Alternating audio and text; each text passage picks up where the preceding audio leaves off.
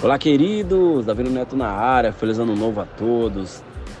Venho trazer esse devocional barra podcast para vocês, que o tema é Há um tempo para se cumprir o seu propósito. Ou seja, Eclesiastes, capítulo 3, versículo 17, parte B, diz assim, ó. Pois há tempo para todo propósito e para toda obra. Ou seja, queridos, na vida, né? Na nossa vida, a vida é feita de etapas, né? Assim como uma partida de futebol é feita de etapas, né? Tem um primeiro e um segundo tempo. Quando há um campeonato mais agressivo, né? Assim como uma Copa do Mundo, existe o primeiro tempo, o segundo tempo, né? Prorrogação e para finalizar os pênaltis. Ou seja, existem etapas em nossa vida. Né? E por algum motivo Deus estabeleceu isso, né? Deus ele fez algo, por, fez isso por algum motivo para que nós viéssemos saber lidar com o tempo. Deus ele começa a nossa construção a partir do momento que você diz sim para ele, ou seja, se você disser sim para ele hoje, ele começa a partir de hoje uma construção na tua vida, né? Ou seja, ele já tem previsto aonde quer que eu e você venha chegar, mais além, à frente. Ou seja, queridos, ele já tem planejado o que realmente ele quer que venhamos alcançar, né? Mas tudo dentro do time dele, tudo, tudo dentro do tempo dele, né? Ou seja, quando nós é, é, se aliamos com o tempo, com a promessa de Deus, existirá um caminho a ser percorrido para que nós venhamos cumprir o nosso propósito. Às vezes, uma área da nossa vida, querido, muitas vezes vai ser construída mais rapidamente, né?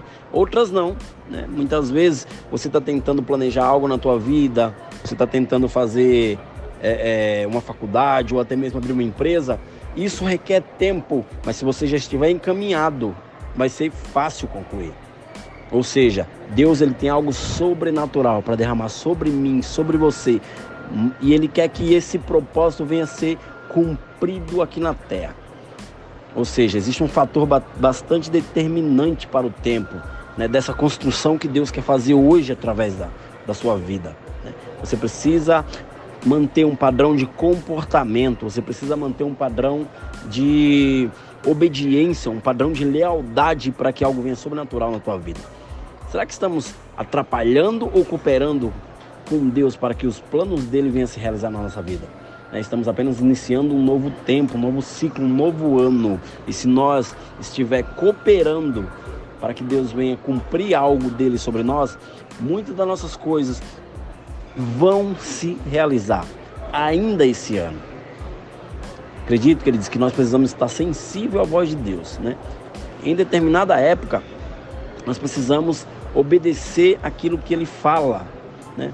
Muitas vezes nós estamos limitados, estamos ouvindo ruídos ao nosso redor.